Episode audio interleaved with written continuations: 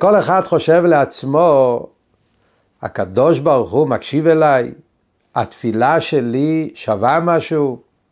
הרי כולנו יודעים שהתפילה, כמה שאני מנסה להתפלל, אבל סוף כל סוף התפילה שלנו מלאה עם מחשבות, ולא תמיד המחשבות הן בדיוק במה שאנחנו מתפללים, ואנחנו לא תמיד אומרים את התפילה בצורה כל כך עם כוונה וכל הפרטים.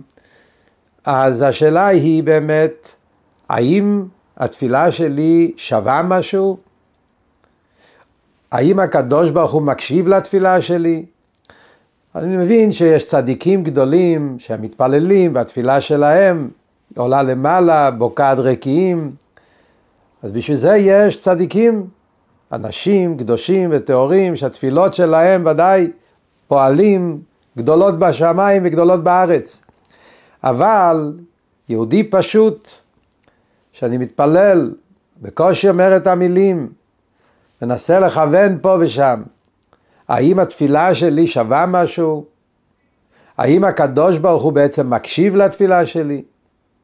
ולפעמים אנחנו גם כן אומרים לעצמנו, תראה, אני מתפלל ומבקש, אני לא רואה שהתפילה שלי פועלת פעולה בעצם. אני לא רואה שהקדוש ברוך הוא עונה לי על הבקשה שאני מבקש.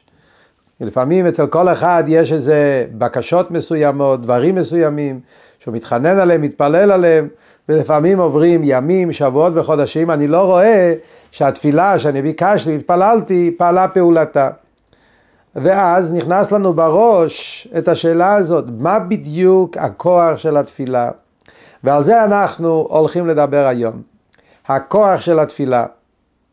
מה בעצם הכוח של תפילה פשוטה של יהודי פשוט שאומר את המילים של התפילה, מהי הפעולה של התפילה, מהו הכוח של התפילה, האם הקדוש ברוך הוא מקשיב לכל התפילות, האם הקדוש ברוך הוא עונה על כל התפילות, מהו הכוח של התפילה. על פי תורת החסידות, תורת הבעל שם טוב, מה הבעל שם טוב גילה, אנחנו נשמע היום, נלמד היום כמה מהפתגמים מתורות של הבעל שם טוב ותלמידי הבעל שם טוב ותורת החסידות, איך שלימדו אותנו את הכוח של התפילה. נחזור על כמה דברי תורה מרבותינו נשיאנו, מהבעל שם טוב ותלמידיו, שייתנו לנו משמעות חדשה, משמעות עמוקה, להבין את הכוח שיש לתפילה שלנו, ו... איך שכל תפילה שאנחנו מתפללים פועלת פעולות גדולות ונצורות.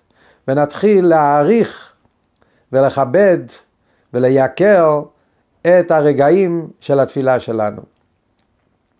וכרגיל נתחיל קודם כל עם סיפור שבעצם זה סיפור מפורסם, אבל זה סיפור שמאפיין ופותח לנו שער להסתכלות יותר עמוקה במה שהבעל שם טוב גילה והסביר לנו בנגיע לכוח התפילה.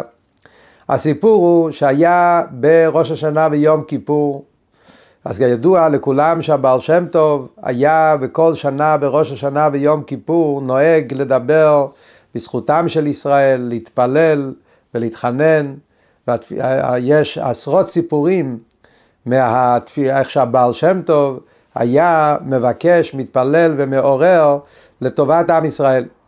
אז מסופר שפעם אחת הבעל שם טוב ראה בשמיים שהייתה גזירה מאוד מאוד קשה על עם ישראל באותה שנה, והבעל שם טוב השתדל בתפילה שלו והוא התפלל עם הרבה הרבה מרירות, עם דמעות, עם, באריכות גדולה.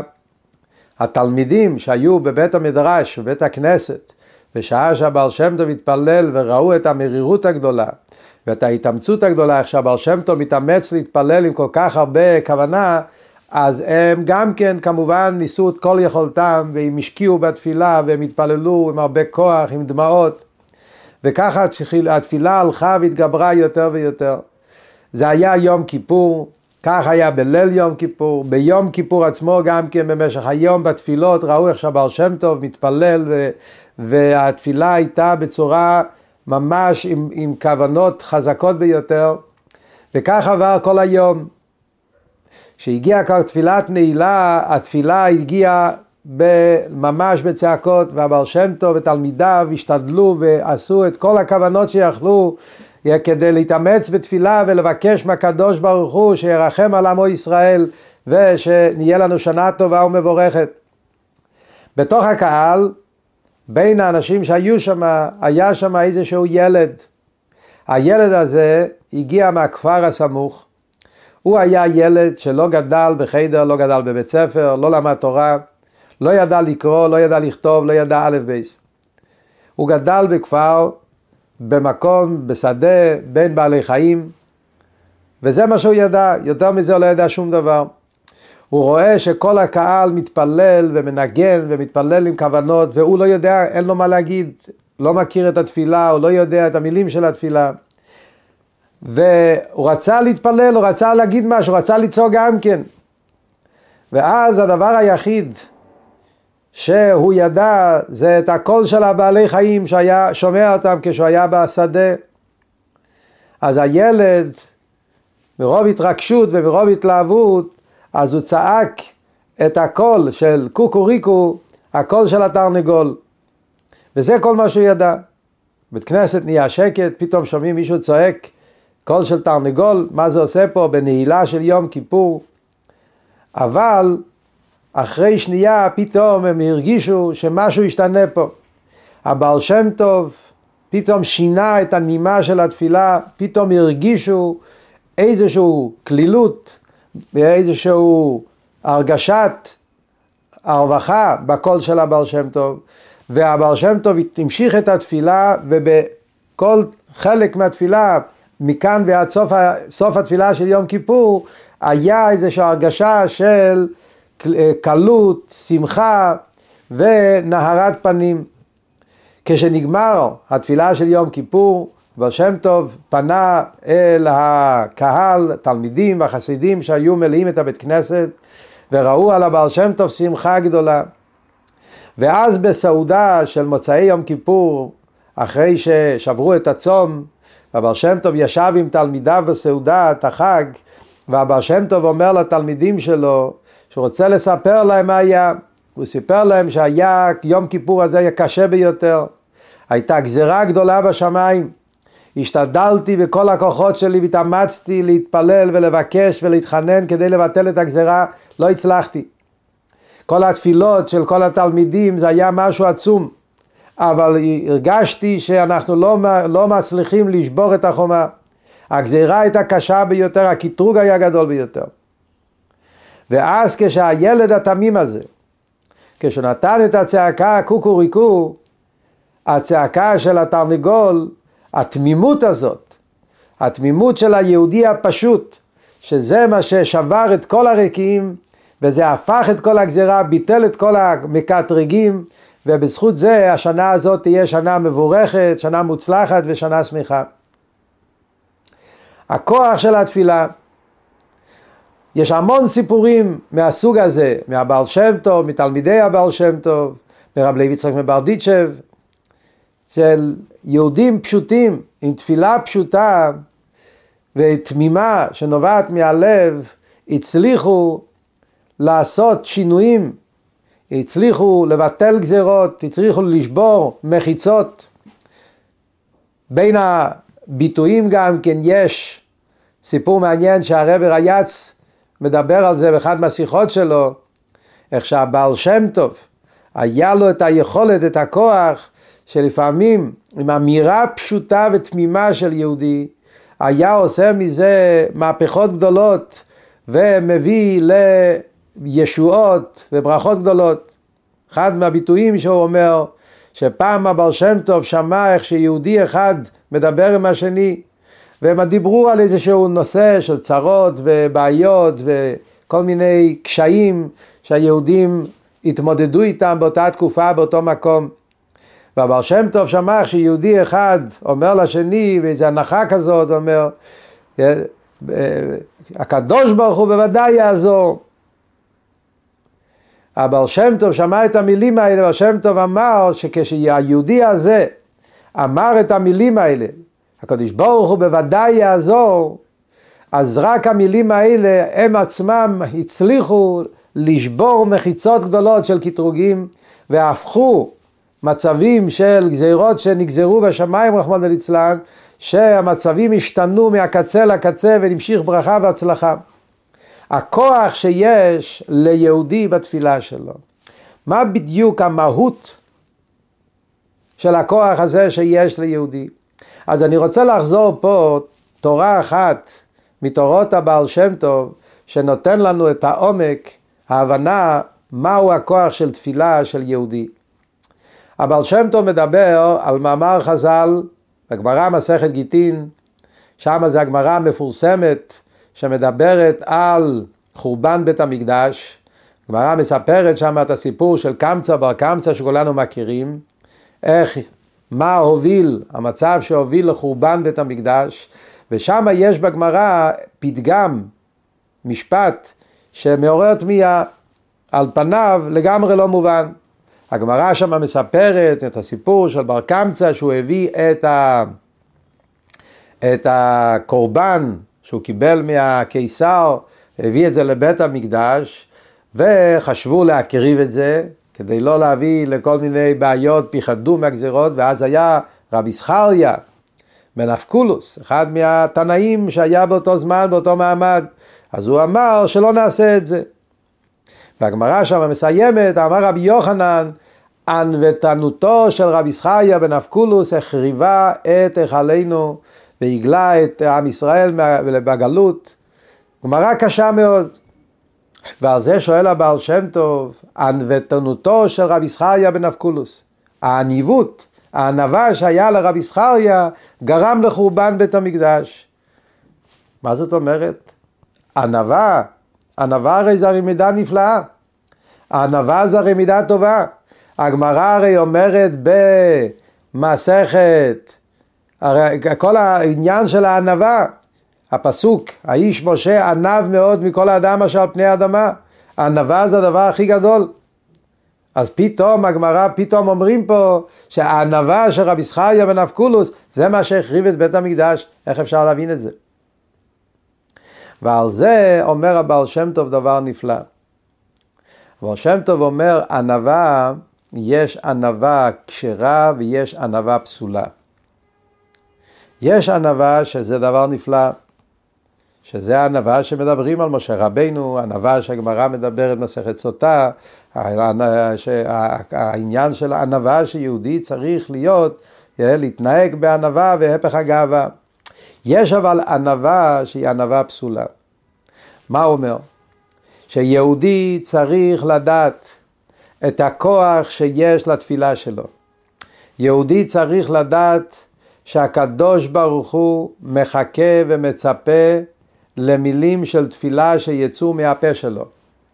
יש את המאמר חז"ל הידוע במסכת יבמות, הקדוש ברוך הוא מתהווה לתפילתם של צדיקים. הקדוש ברוך הוא מצפה ומחכה, מתהווה לתפילה של צדיקים. וכשאומרים צדיקים, אז הוא לא מתכוון לצדיקים דווקא, בר שם טוב אומר. צדיקים זה כמו שכתוב, ועמך כולם צדיקים. כל יהודי יש לו את ה"ועמך כולם צדיקים". כל יהודי בעצם, התפילה שלו יקרה מאוד אצל הקדוש ברוך הוא. כל העולמות ניזונים מהתפילה. המלאכים העליונים, העולמות העליונים, וכל הבריאה מחכה ומצפה לתפילה של יהודי. יהודי מתפלל, על התפילה הרי נאמר, סולם מוצב ארצה וראשו מגיע השמיימה. זה הרי ידוע מה שאומר הזוהר, שהפסוק הזה מדבר על התפילה. התפילה זה סולם מוצב ארצה וראשו מגיע השמיימה. אומר הבעל שם טוב, יהודי נמצא פה למטה בארץ. נשמה בגוף גשמי, בעולם הגשמי, מצב גשמי, איש פשוט, וכל המציאות שלו כמו שזה פה למטה. כשיהודי פה למטה אומר את המילים של התפילה, אז מוצב ארצה וראשו מגיע השמיימה. המילים שלו מגיעים למעלה, והקדוש ברוך הוא עומד ומצפה למילים של התפילות של יהודי. עוד יותר אומר הבעל שם טוב, הוא מביא פסוק בתהילים, אם תשכבון בין שפתיים, שפתיים כתוב, אבל הבעל שם טוב קורא את זה שפתיים, ואומר שהשכינה הקדושה, מלך קהיל רם ונישא, נמצא בשפתיים של היהודי. כל יהודי, היהודי הכי פשוט, כשהוא אומר את המילים של התפילה, אז כביכול השכינה הקדושה, מלך כל רם ונישא, נמצא בין השפתיים של יהודי, מצפה שהיהודי יגיד מילה של תפילה. וברגע שהיהודי מתפלל, הקדוש ברוך הוא מנשק, אומר הבעל שם טוב, את הפה של היהודי שאומר את המילים של התפילה. כי כל העולמות מצפים לתפילה הזאת. כשיהודי אבל, יש לו ענווה, וזה הענווה הפסולה, שהוא אומר לעצמו, מי אני ספון בעיניי? מי אני חשוב בעיניי? אני, התפילה שלי אומרת משהו? התפילה שלי שווה משהו?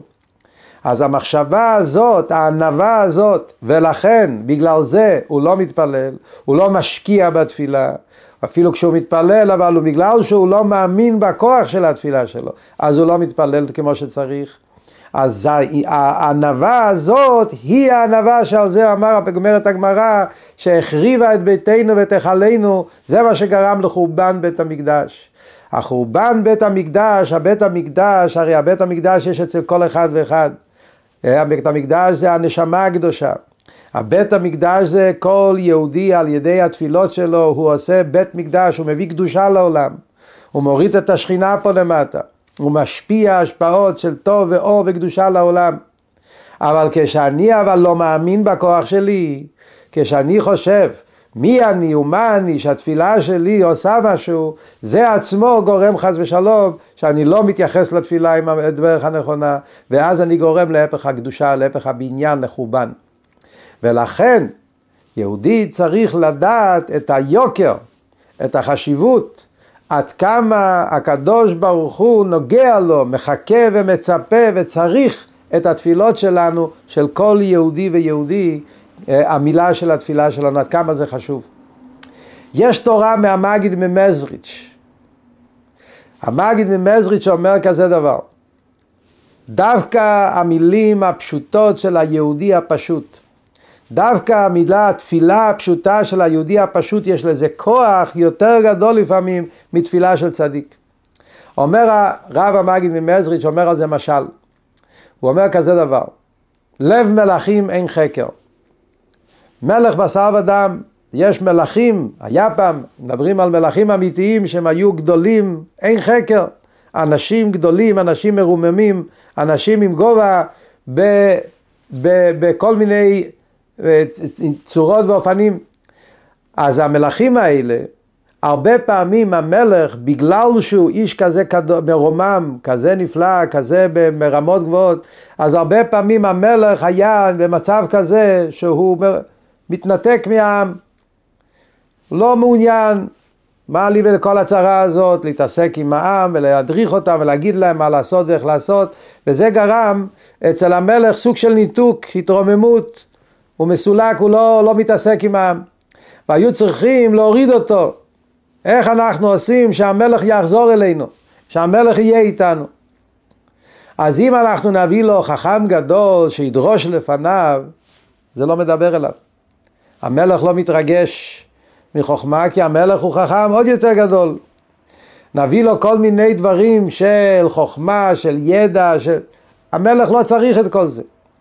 אז הוא מספר, אומר הרב המגיד, שלפעמים הדרך לעורר עונג אצל המלך, כי על ידי שמעוררים אצלו עונג, אז על ידי זה מביאים אותו חזרה, מחברים אותו יחד עם העם, זה לפעמים דווקא בדברים הכי פשוטים. לדוגמה, מביאים תוכי. לשון הרב המגיד, ציפור המדברת. מביאים תוכי. והתוכי אומר מילים, מילה אחת, שתי מילים. והדבר הזה שהתוכי מדבר מעורר איזשהו תענוג מיוחד, משהו מעניין, והמלך מזה מתעורר ועל ידי זה אחרי זה אפשר להמשיך אותו לכל מיני דברים שקשורים עם המדינה, עם העם וכל מיני דברים חשובים ביותר בהנהגת המלוכה. או לפעמים תינוק קטן, תינוק, משחק עם התינוק, וזה מעורר אצל המלך תענוג מיוחד שחוזר עוד פעם לעצמו. שואל הרב המאגי, לכאורה, מה הדמיון בכלל? החכם הגדול מדבר דברי חוכמה, דברי עומק. הציפור, התוכי, אומר מילה, לא אומר את זה טוב, אין פה זה שום חוכמה גדולה ועמוקה. למה דווקא זה מעורר את העונג? למה דווקא זה מעורר אצל המלך לחזור ולהיות עם העם? התשובה היא על זה, כי יש פה חידוש. כשהחכם הגדול מדבר, אין פה חידוש. אז הוא חכם גדול, אז הוא מדבר. אבל כשהציפור מדברת, כשה, כשהתוכי מדבר, זה חידוש. ובגלל שזה חידוש, זה עושה רעש, זה עושה תענוג, זה הופך את הלב של המלך, מחזיר אותו אל העם. אומר הרב המגיד, זה הלב מלכים אין חקר ביחס לקדוש ברוך הוא, ביחס לקדוש ברוך הוא, כשאנחנו רוצים לעורר אצל הקדוש ברוך הוא יהי רצון, התפילה יהי רצון, לעורר רצון אצל הקדוש ברוך הוא, לבקש מהקדוש ברוך הוא, להתפלל שהקדוש ברוך הוא יוריד שפע וייתן ברכה בכל הדברים הגשמים הרוחניים, אז אפשר לחשוב שצריכים איזשהו משהו, דרשות גדולות וגבוהות, דווקא היהודי הפשוט, דווקא המילים הפשוטות שיהודי יוצא מהפה של יהודי הפשוט, המילים שלו שהוא אומר בלב שלם ובלב תמים, המילים האלה, זה הדברים שמעוררים אצל הקדוש ברוך הוא.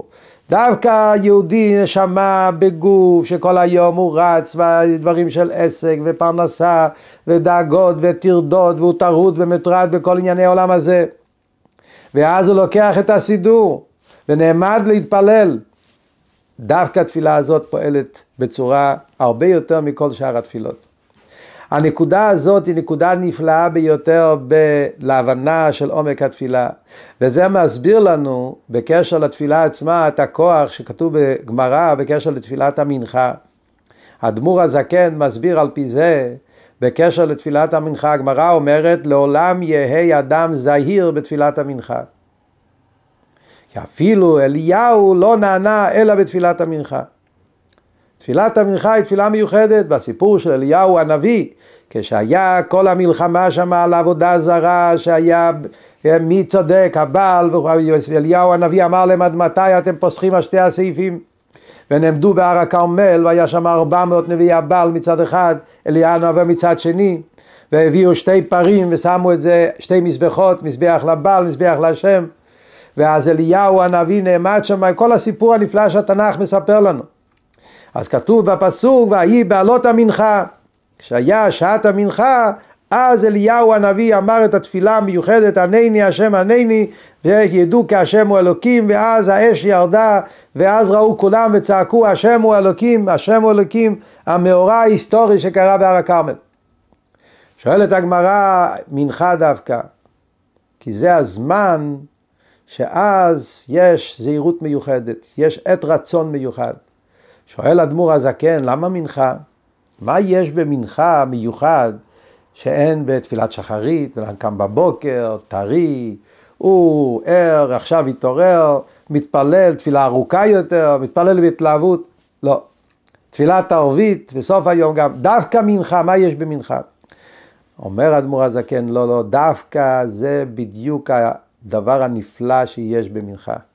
הקושי שבאמצע היום כשיהודי טרוד ומוטרד בעסקים שלו, והוא רץ, והוא פה, והוא שם, והוא נמצא באלף דברים, ואז הוא מפסיק באמצע עסקיו, באמצע מרוצה, באמצע טרדה, באמצע התלהבות, ופתאום הוא נותן צעקה, מנחה, מגיע הזמן של התפילה, צריכים להתפלל עכשיו.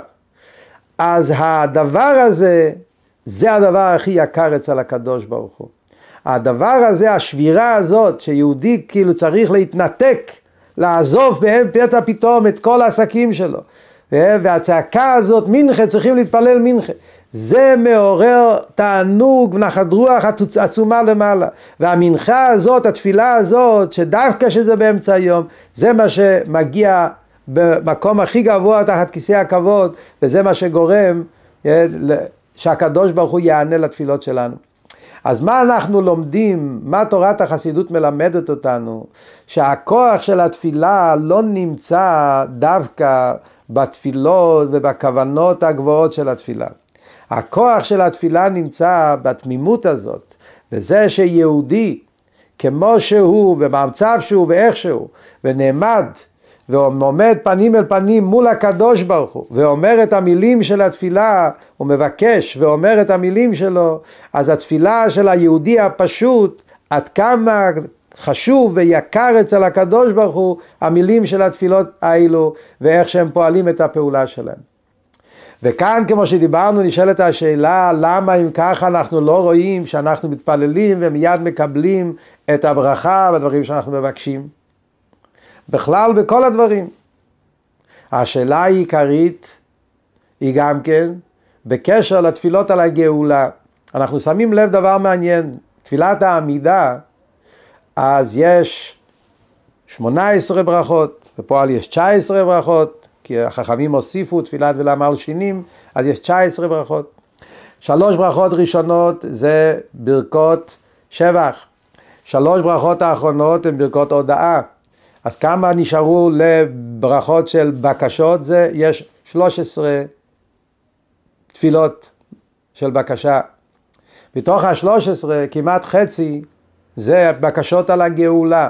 מתחילים להסתכל בבקשות של התפילה, אז מי תקע בשופר גדול? אנחנו מבקשים תקע בשופר גדול קיבוץ גלויות, מבקשים את החזרת הסנהדרין, נשיבה שופטינו, מבקשים ככה תפילה אחרי תפילה יש המון בקשות על הגאולה.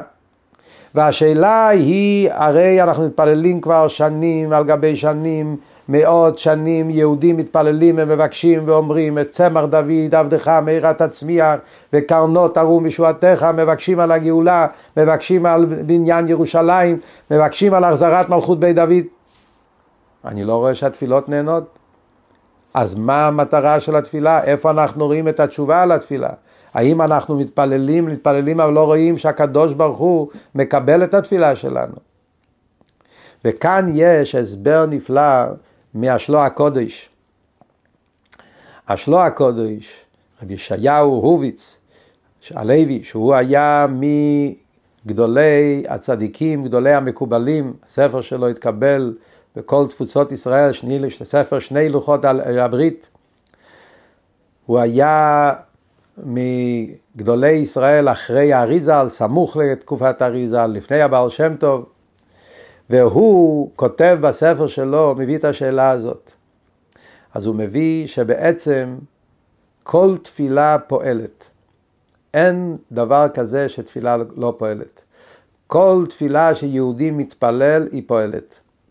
הפעולה של התפילה, התפילה עושה רושם למעלה אצל הקדוש ברוך הוא. והיא פועלת בעולם עליון. לפעמים התפילה יורדת לעולם התחתון ואנחנו רואים בעיני בשר את הפעולה הגשמית של התפילה. לפעמים התפילה פועלת בעולם רוחני יותר. אבל התפילה תמיד פועלת פעולה. אין מצב שהתפילה לא פועלת פעולה. בקשר לגאולה אומר הדבר נפלא, הוא אומר שכשיהודי מתפלל על הגאולה, הוא מביא גאולה לעולם. נכון שאנחנו עדיין לא רואים את הגאולה הסופית, אבל הגאולה היא בעצם תהליך, תהליך שמתקדם. הרי הגאולה פעלה בכל העולמות, ובעצם כל העולמות צריכים גאולה, ויש איזה תהליך של גאולה מתמשך.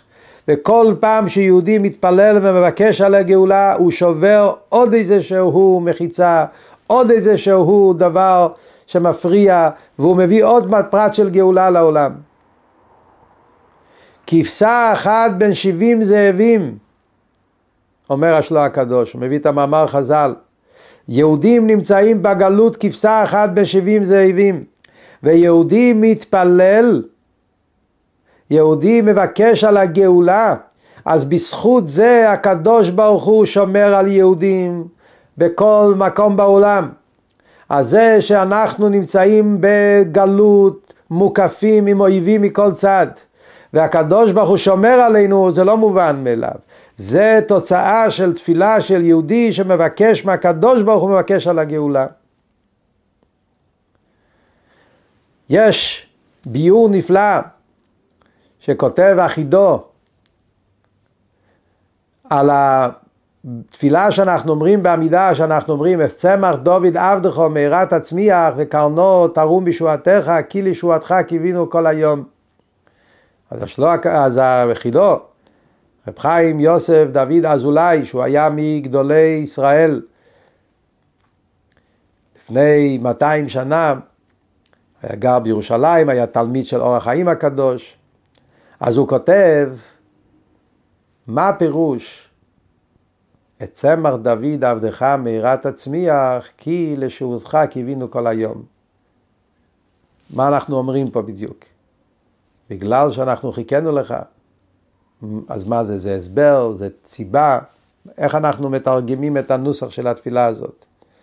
צמח דוד עבדך מהרה תצמיח, כי, כי מגיע לנו, כי עשינו משהו, כי, לא, כי לישועתך קיווינו כל היום. אז הוא אומר דבר נפלא.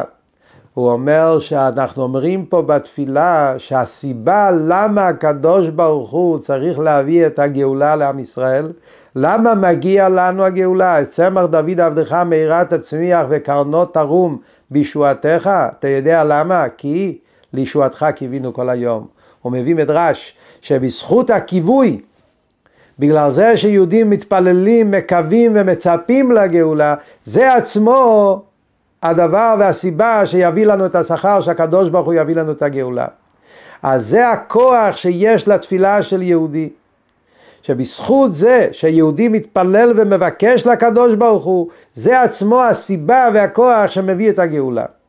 אני זוכר שהיה, בחור, בחור צעיר אני זוכר, היה בשנת תשמ"ו, הרבי אז דיבר כמה וכמה שיחות על החידו הזה, על המדרש הזה. הוא ביקש שיפרסמו את זה בכל מקום. היה אז דבר מאוד מעניין שהרבי ביקש שיכתבו, כל אחד ינסה לפרסם לכל הפחות לעוד עשרה אנשים שיעשו שרשרת של פרסומת. בעולם המודרני של היום יש כבר כל מיני uh, צורות שהיום הדברים עוברים בצורה מהירה ביותר. אז זה היה עוד בזמן, בעידן הטלפון. הטלפון, עוד לפני הטלפון הסלולרי, אז כל הפרסומות היה בצורות הישנות, מכתבים, הרב אז ביקש שכל אחד יכתוב עשרה מכתבים. לפרסם את העניין הזה, לפרסם את המילים האלה של החידו, של המדרש, הכוח שיש לתקווה, הכוח שיש לתפילה, שכשיהודי מבקש ומתפלל לקדוש ברוך הוא, אז התפילה שלו פועלת. זכיתי להיות בהתוועדות של הרבה בתשמ"ז, שבת פרשת ויגש. זה היה התוועדות נפלאה ושמחה מאוד מאוד מאוד מרגשת.